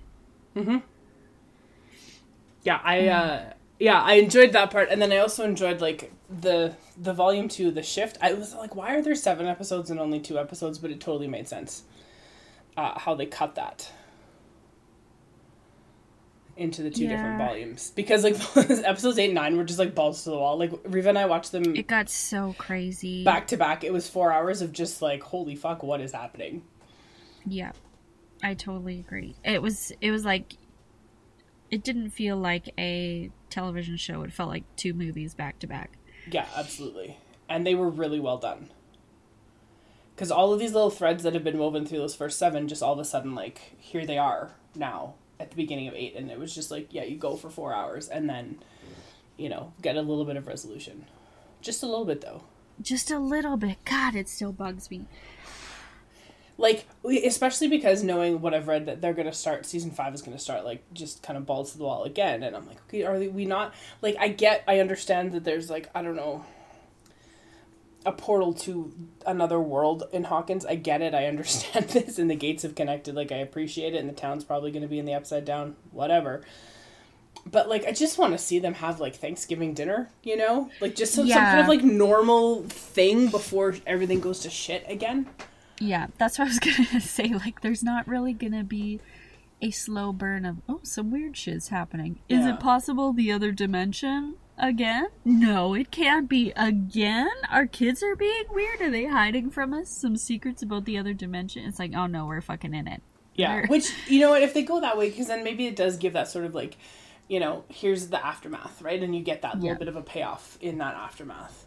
Um, because I thought what I thought was really interesting about that whole business, like, because I remember you texted me and you were like, "It's only been two days," um, but like that's how long it took to get from wherever California to Hawkins, so they only needed two days. That's fine. Um, that whole like everybody sort of reuniting and you know, you know, Lucas at the hospital with Max and Erica there too. Like, where the fuck are their parents? But anyway, again, like you. That's what I mean. I wasn't saying it's only been two days. I was like, how could they possibly jump Yeah. us forward two days? Like, so much must have fucking happened in those but like, two where days. are the Sinclairs and where's Max's mom in the middle of all of this? Like, you know, like it, when Max is in the hospital. Like, I get that she's been absent for the other eight days. That's fine. But where the fuck is she when her daughter's like in the hospital? I Is know, and I was like, don't she know. can't pay for these hospital bills. Yeah. um, that's okay. Owen's that was one of Larissa's sure. questions: is who is scratching Max's itchy legs in her cast for her? And I was like, probably Lucas. Lucas and Erica for sure. Um, I like that, and I like that Lucas is like reading to her, and Erica's just sitting there, just like as much as they like don't get along as brother and sister, like they're still Yeah. family, and there's still that connection, and I liked that. Um, and I, I think enjoyed. Been through some shit this season together, where they're Yes. a bit closer. Yes, yeah, and she's not that annoying little like eleven year old or whatever. Like, there's that Yeah. different kind of look to it, and I think too, like having the kids kind of all back together, Mm-hmm. even in the hospital room, just like briefly, was nice. Mm-hmm. because it's a reminder that like this is how this all started and like lucas i mean there's all this shit that's gone on with with him and his friends and you know whatever with the the basketball and the d&d and all these kind of things but like when he needs them they're there Yeah, and they're there to support him too. And it was like yeah, it was just a little bit frustrating when Dustin was like, "Oh my god, you don't know?" I was like, "Well, yeah, El uh, knows." yeah Like- yeah el knows because she piggybacks El like but yeah Back to fucking dough freezer. But then yeah that's yeah, that's just part of the stuff that's a little bit frustrating to me because I think I Yeah. think it would have been more dramatic and would have really shown more of a character arc for El if Max would have actually died and not saved her and like not had the power to save her and know that like she can't she can't trust the goodness in all people. Like no one's gonna hesitate just because she's a kid. yeah well and i think too with max being in a coma though and el being unable to find her Yeah. is the next like worst thing, right? Is that she Yes. did this to save her, but but so like It's that's worse, the technicality yeah. is that like Vecna killed Max. Yeah, and th- that's what I mean. Like it would have been better for Max if El hadn't tried. Right. Yes, I, yes, and this is this is a strange thing too because these are this season really addressed El's failures. Not addressed them, but had us experience them. Like she's never failed to kill a monster before or close up a monster or stop the bad things from happening. It seems. So I I imagine that season 5 is to have to address that. you would think so too. And then of course, so I opened up a BuzzFeed page because there's like fan theories for season five. Oh yeah. Um, yeah, all- let's. we better start wrapping this up. yeah, just so yeah, but, but just before we do, I did appreciate too the ending, like at the cabin too. I also, I'm like, I'm not gonna lie, I that fucking phone ringing exactly when it did, I was very annoyed by it. I was like, just let these two I know. Just let them hug. adults, just let them, let them just fuck or something. At Let least them like do start. something. Yeah, I was, I was a little bit annoyed because like anyway, whatever. But then Well, on are you more out- annoyed that it wasn't even in the script and fucking Winona and David were like, uh, they're gonna kiss today. No, Sorry, no, no. guys. The, the, no, the first kiss was in the script. It was the second one that they like added into it. oh, Um, I yeah, see. The, the first one was was part of the script. Um, also, the look on on Joyce's face when Hopper was talking about breadsticks and lasagna as the thing that he'd been dreaming about for all of these months, she was just like she was a little bit mad, and I thought that was very funny. Um, she's like, "Oh, I, that's what you've been thinking about, huh? Cool." Awesome. We had a funeral for you, buddy, but like, okay. Uh, Whatever. Anyway, that whole bit was great, and I was annoyed when that phone rang because I was just like, "Oh, come on, let these two like attractive middle-aged people just have Full like penetration. just a little bit of happiness here, just a little tiny bit. Like at least if they're gonna be interrupted, make it Murray because that would have been funny. you know? Murray, join in. No, no, no. But like, it's not like he didn't call it in season three, right? yeah. Um, but no, I enjoyed the bit when they all go back when they're back at the cabin and like you know Steve and Dustin and Robin are at the the school. But I like when they're all back at the cabin and there's this like just nice little quiet moments where it kind of just brings people back together and like yeah. so not only is El reunited with Hopper, who she hasn't seen for months, but she's also reunited with Joyce, and like Joyce, for all intents and purposes, is her mom, right? And so she gets this like, Super special reunion. Which is so lovely. Like it was just so so lovely that they got to do that, and then the little bit with Mike, where Mike tells the Hopper uh, that he's shrunk, I thought was very funny. Um, Yes. nice little, nice, nice little moment. Um, and so like I like that they did that. I just wish that like Will's little like weird spiky feeling in the back of his neck had not been there. Yeah. Like, Just give to, them like- just a minute, you know? Yeah. Anyway, uh, so fan theories. This is a BuzzFeed page. There's a ton of them. So here's some season five theories. Um, Max is trapped inside Vecna's mind. That's probably Okay. reasonably fair because uh, Henry does say that, right? Right. To that uh, the, all the people he's killed are still in there. With Yeah. Him. So he does say that. And Brenner says when one kills, he sim- doesn't simply kill; he consumes. So that Yes, I remember that. Um, although somebody did say, um, somebody on Reddit says, I think it might give Max some leverage to roam around inside Vecna's memories, and it's possible she'll encounter the other victims and free them. So there's that. Okay, wait, repeat? So someone like if Max is in Vecna's mind, right? Someone on Reddit was like, "Well, maybe it'll give her some leverage to roam around inside his memories, and she'll encounter." Oh, I see. Gotcha, So gotcha, Chrissy and that Patrick kid and Fred. And yeah, sorry. I thought you said 11 and not Max. Sorry. Yeah, and maybe Barb. Maybe Barb will come back. Oh, sweet Barb. Uh, somebody says that Karen Wheeler is connected to the Creels and will play a big role in season five. Because apparently Karen Wheeler had her own character poster, and she's the only one of like the non-central cast who had one. Really? Yeah, yeah, yeah. So that's kind of interesting. I mean, did you see the pictures of her at the premiere? Because she's like a fucking dynamite looking lady. Yeah, yeah, absolutely. Wowza. I was like, so somebody damn, this is what you look like out of costume. so somebody says about her, you know, Karen has the poster, she's panned to when the earthquake hits and no one else gets a feature, and then she's mentioned in Vecna's vision for Nancy. So who knows, maybe, maybe, potentially. Um, but yeah, it's interesting too because the posters, right? Like Eleven's posters at the lab, and Joyce's in Russia, Will's in California, and Nancy's at the Creel house. But then Karen, her the backdrop of her poster apparently is also the Creel house. So there you go. And someone theorized that she's Vecna's sister. That seems insane. what? No, she died. theories. Just theories. Okay, sorry. Uh, the mind flayer is the actual big bad. Okay. So that's the theory, and it's just like, uh, what is it? This this person Just based here? on the effect that Will had and not yeah, and oh, and like the Will wasn't affected. and the fact that um, uh, what was in was that season two? Yeah, season two that El runs away, and she Yes. goes to wherever. And is it Kali? Is that the? I can't Anyway. remember. yeah anyway so she finds her right and she's just like disappeared. She's been like retconned out of the story. I don't know. But anyway basically someone says here the mind flayer is the main villain. The upcoming time jump is spent trying to close the large rips in between dimensions while things are dormant and both sides are recovering. That would actually make sense. Um, the connection with russia makes no sense if governments hadn't already been messing with gates.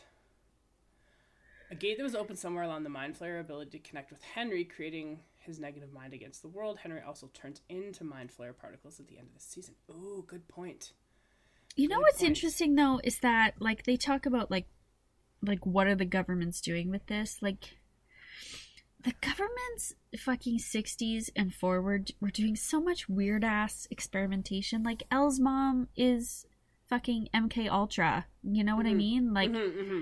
there's not a lot of government oversight happening it's here, true. gang. it's true They're getting lots of money, but there's not a lot of people checking in on what's being done. Yeah. So serious. So this is this theory here is ultimately that then the mind flayer has been controlling everything, not Vecna. And Interesting. Vecna's been a puppet. The of the time. mind flayer. Yeah. I mean, it seems like Vecna's more powerful than the mind flayer It is, does. though. I agree. I agree. So- uh, oh, here's the theory that we're both gonna hate. Eddie Munson will return. No, he's dead. Um. And that, like, I. Although, although it's I not that I would hate that. It's just it's not going to happen because he's literally dead. No, I know, but this is what. So, so here's where they're they're basing this on. It has to do with Dungeons, with Dungeons and Dragons. It's that because he died from the bat bite, that he will become a vampire creature from D and D, who's in D and D is Re- Vecna's right hand man. So that's the. And Kas's weapon is a sword and a shield with spikes on it, just like Eddie's trash can shield with nails in it. So anyway, that's a theory. That's a theory. I don't know any. I don't know enough, but that's a theory. I'm not going to give it any any credence. Um, the Um, most sorry. powerful villain in Dungeons and Dragons is not Vecna. There's a dragon, a red dragon. Whose name Yes, is I did hear about this, and Yes. that's related to the picture that Will drew. And, drew. and what Nancy saw with the giant creature with the big mouth. Yeah. So there's that. so there's that but it seems like all of i think all of the d&d shit you can take as much more likely than the other shit because it seems mm-hmm. like they're literally reading the player's handbook and then putting that stuff in the show so mm-hmm. I agree. I- so this yeah. next one is Will getting possessed by Vecna for old time's sake, and that because the kind of character that Vecna is is a humanoid spellcaster that seeks to divide death by magical means. So potentially, then Vecna, you know, has to inhabit a human soul. oh so you think he's inhabiting will That's the theory. And it's because Oh. apparently apparently according to this person their theory in the like alignment chart, right? Like the character alignment, Yeah, yeah. Vecna is actually neutral evil. And Will yeah that makes sense is true neutral. So they're not that far apart in their like like Will's character um is not that far apart. So interesting that and one the Duffers have said that Will will play a, a key role in season 5. Well, yeah, I, I was even thinking like there's the potential of Vecna like using the control to undermine El, like get close to her, and Yes. because El's really the only enemy he could possibly have. Like she's the only one even close to his equal in in you know recreating whatever this perfect world is that he envisions. Yeah. Uh, no- next one here. Uh, none of the events of the show actually happened. And after finally finishing season four, this person says, "I still stand by my theory that Stranger Things has just been them playing D and D this entire time. Season five is going to end with them all around a table. I would lose No. my fucking mind if they did that." No, that's stupid and dumb. Um, The another one we've already seen the giant monster from Nancy's vision. Uh, this person on Reddit says, because Nancy says we still haven't seen the giant creature with a gaping mouth, right? And then uh, the, this Reddit user is like, yeah, I see a giant cross of red lava carved through Hawkins, almost like the closed mouth of a Demogorgon. So there's that. Yeah, I did notice that, like the the like four petals or whatever Mm-hmm. of the face. And so the the person on BuzzFeed says, I mean, the Duffers did say the opening scene of season five is going to be pretty epic, and a monster opening its mouth and swallowing the town whole would be pretty wild to watch. So like that could be kind of cool. Um, time travel will play a significant role in season five.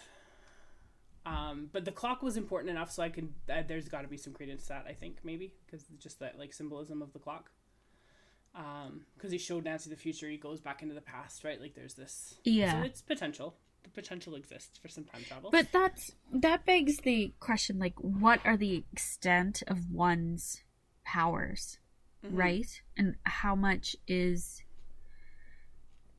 he truly capable of? And if mm-hmm. again Brenner's so fucking surprised that his super soldier children are fucking super soldiers, I'm gonna be mm-hmm. so mad. Okay, so I'm gonna read you this last one, and this is about Will and D and D and stuff. So it's Okay. a bit long. My theory on why the Upside Down has the appearance of the day Will entered is because Will made it that way to comfort him when he first got taken. I think it's highly possible Will has natural born powers, just like Henry slash Vecna slash One, which explains why he's so obsessed with Will. Will just hasn't unlocked them yet because he's been too ba- busy battling another mental battle, feeling like an outcast because of his sexuality. Whatever these powers are, allowed Will to change the physical makeup of the Upside Down to resemble Hawkins on the last normal night of his life, doing the thing he loved most, and mentions wanting to go back to many times, wanting to go back to many times throughout the series, playing D and D in Mike's basement.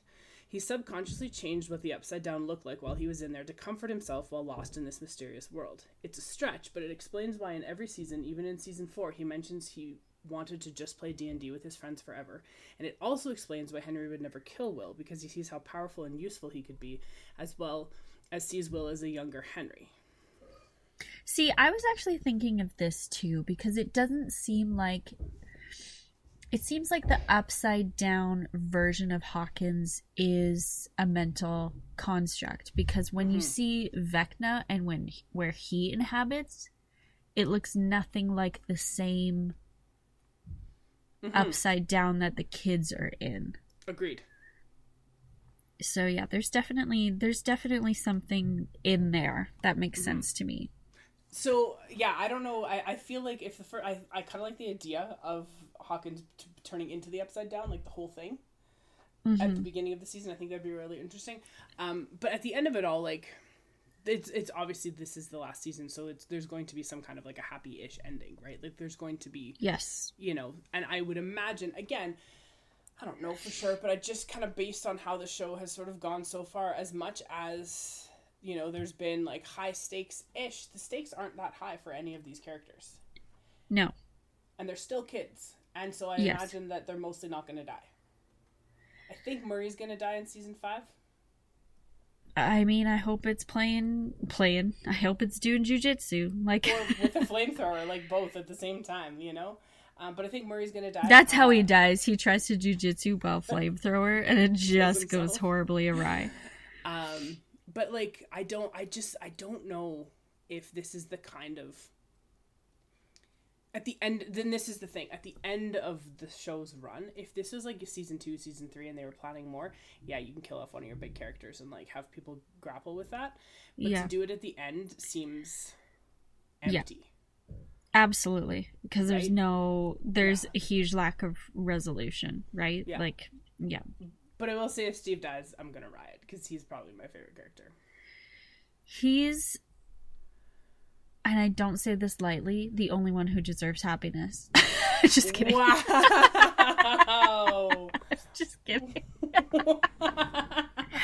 the other person is Erica. well, Erica deserves. uh, She's going to be the president someday. A hundred percent. She's yeah. Michelle Obama. Yeah, a hundred percent. So it's funny that you say that. That Steve is the only one who deserves happiness. I think they all deserve a little bit of happiness after all of this. Um, but it's really. I saw something on. I think it might have been on Instagram. Somebody was like, you know, an adult watching Stranger Things, and it was like from season one to like season four reactions, and they were like, oh this, oh, and then but and then like, oh, it's, you know, oh, Hopper, he's kind of, and then for season four, it's like Hopper got hot, and I would just like to say, he was always attractive yes, he was always hot. yeah there was no there was something about that whole like you know rough and tumble whatever that i was like yeah that's fine there's nothing wrong Yeah. with that It works. um I have an ender for us all right let's do if it you're feeling it. yeah Fuck Mary Kill. Steve. Robin. Nancy. oh no um oh god that you have to i think you have to marry steve i think i I feel like he's like the I, the sweet and like sensitive one. I think Nancy, you might have to kill her. Wow. I think I don't know. She's that's tough. That's tough 'cause I Nancy's would think- like Nancy's gonna be the breadwinner though. yes, except Nancy doesn't need anybody. yes, that's true. That's, true. The, I think that's it. I think Nancy doesn't need people enough to. Yeah, so I think you have to kill her. Yeah. Really, you want to fuck Robin? Well, I want to. I'd rather marry Steve. So like, I think that's just like the you know. Robin, I Aw. just want to like sit her on his shelf and just like have her just be like blissful and happy and I just want her to stay in a little cocoon of happiness. so you don't want to marry or fuck her either. Not no, she's just she's so sweet. She's so pure. She. She just Yeah, it's tough. It's I tough. do, I do appreciate that you chose non-children characters for this. This was from Larissa. This was from Okay. Larissa. I should have said. Thank you, Larissa, for not making us uh, make terrible choices dealing with Yes. child characters. Thank Absolutely not. Absolutely not. But like, if I had to pick one of the kids to like lead me into battle, Erica, hands down. Erica and Nancy. Nancy wielding that shotgun in slow motion was probably the hottest sawing- thing I've ever fucking seen in my life. No, it was Nancy sawing off the shotgun first, and then she's like, oh, "I think it's a felony," and I was like, "Oh, dang, okay." Um, and then yes, wielding, and it was funny. I there was a thing on YouTube, I think maybe as Instagram, I don't know. And Joe Keery and Maya Hawke were watching her do that, and they were so pumped for her like wielding that. Like they just thought it was the best thing in the world. It is. It's one of, like I said, it's one of the hottest things I've ever seen in my pretty whole good. life. It was pretty good. incredible. Um, yeah, Like contrast that with Steve just like driving a Winnebago. but that's what this is. But there you go. Like Nancy does not need anybody. Like that's Yeah. the thing. That's It's very point, true. Right? It's very true. You. Um, oh god, what a great season! It was wonderful, and it set It up was- a really good end. Like it really did. Yes, it did. It set up a phenomenal final season, whatever that's going to be, and I'm sure it'll be good because I think they've just progressively gotten better. Yeah. Agreed. Agreed. It's and I think it's they've progressively gotten better and the kids I think El's been a phenomenal actor since season Mm-hmm. 1.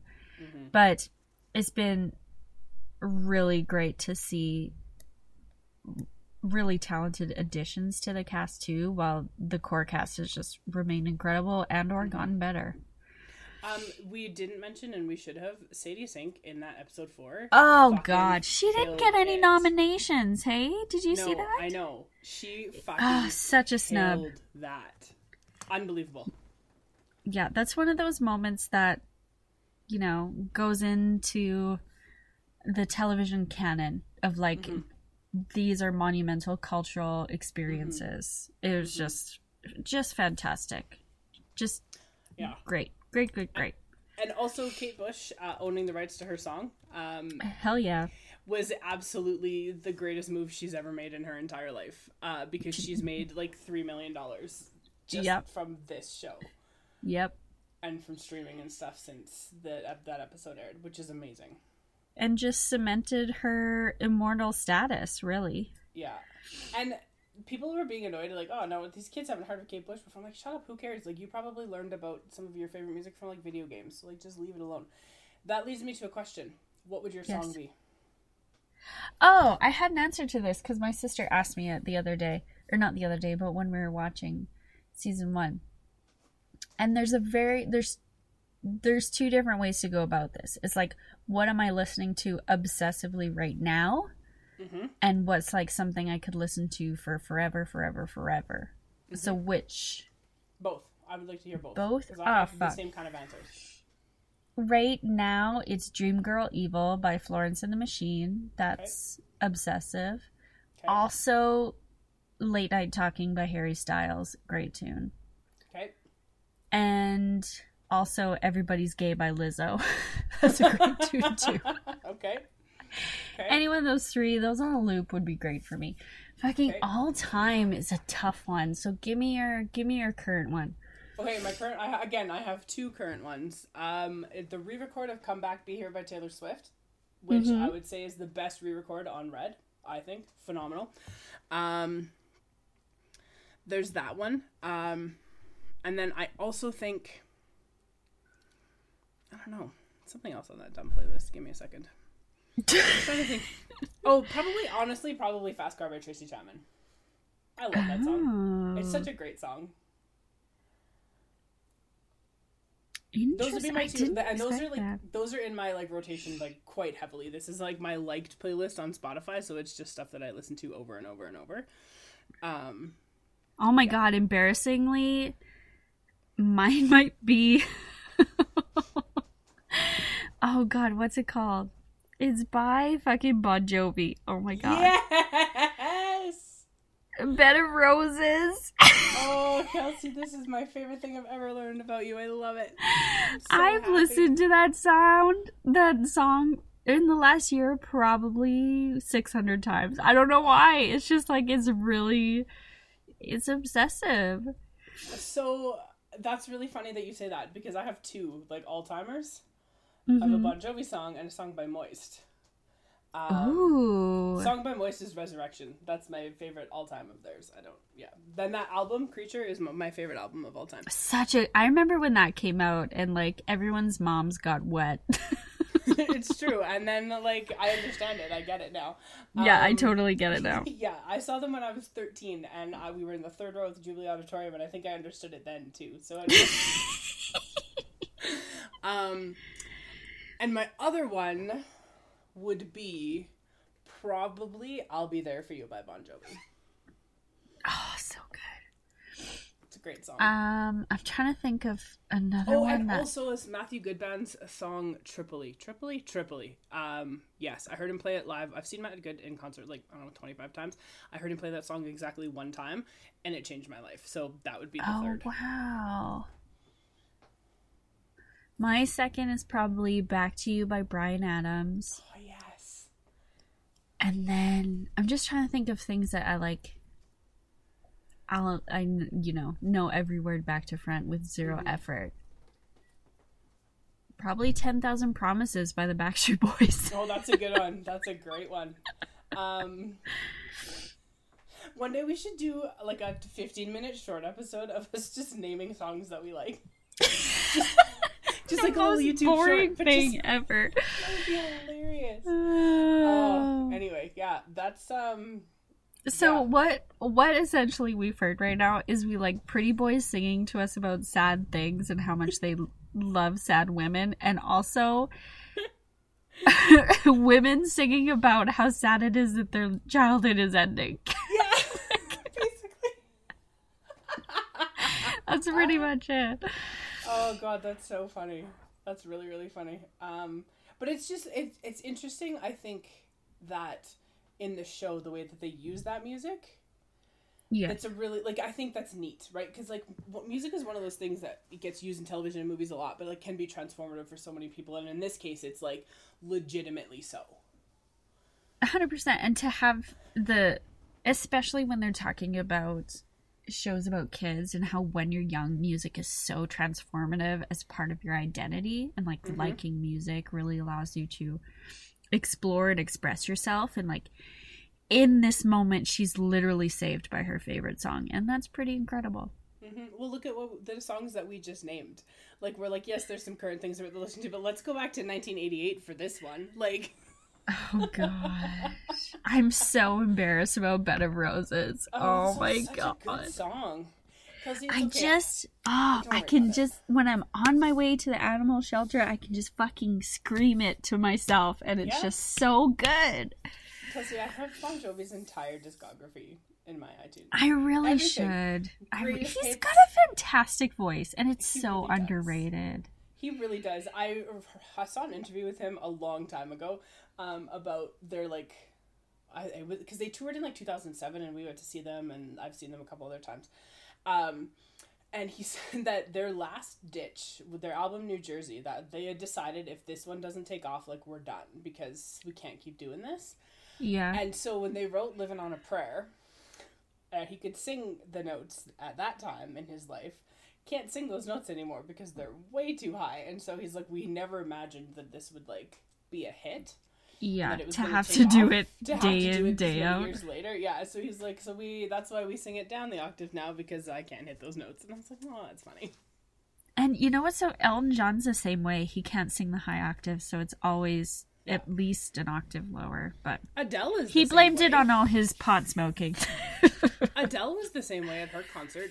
In Yeah. um, someone like you, she sings it down. Is it low? Like, it's, Yeah. it's too hard to sustain in a concert. She's like, she can do it if she's doing like a one-off, but in performance she can't because her voice is so tired already. And I'm like, yeah, that's fair. Yeah. Seems reasonable. Anyway, um, we talked a lot about the Stranger Things. Sorry for spoiling it for you, but why haven't you watched it yet? And what did you expect from us? Honestly, Yeah, like get get with it. Get out there. Enjoy some good stuff. uh, yeah. Um, you can find our things on the internet in some places where there's podcasts. Uh, Apple, uh, on iTunes, SoundCloud, Stitcher, I think is one of them. Google Play. We don't do Google Play anymore, but I like saying it anyway. Yeah, Um, it's no. it's got a, a completeness to it. The sentence. Yeah, iTunes, SoundCloud, Stitcher, and Google Play. There's Google a rhythm Play. to it. One, Shakespeare two, would be three, proud of that four. rhythm. Yeah. He sure would. Um, yeah, uh, you can email us or find us on Instagram. We have a website. That's about it. and we're gonna try to be more regular. We promise.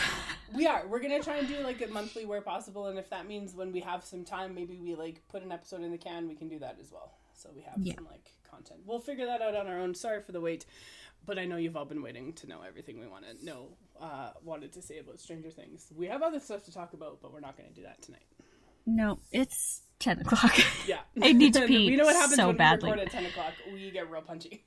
yeah, Um, anyway, as always, thank you so much for listening. and we'll see you in the dumpster.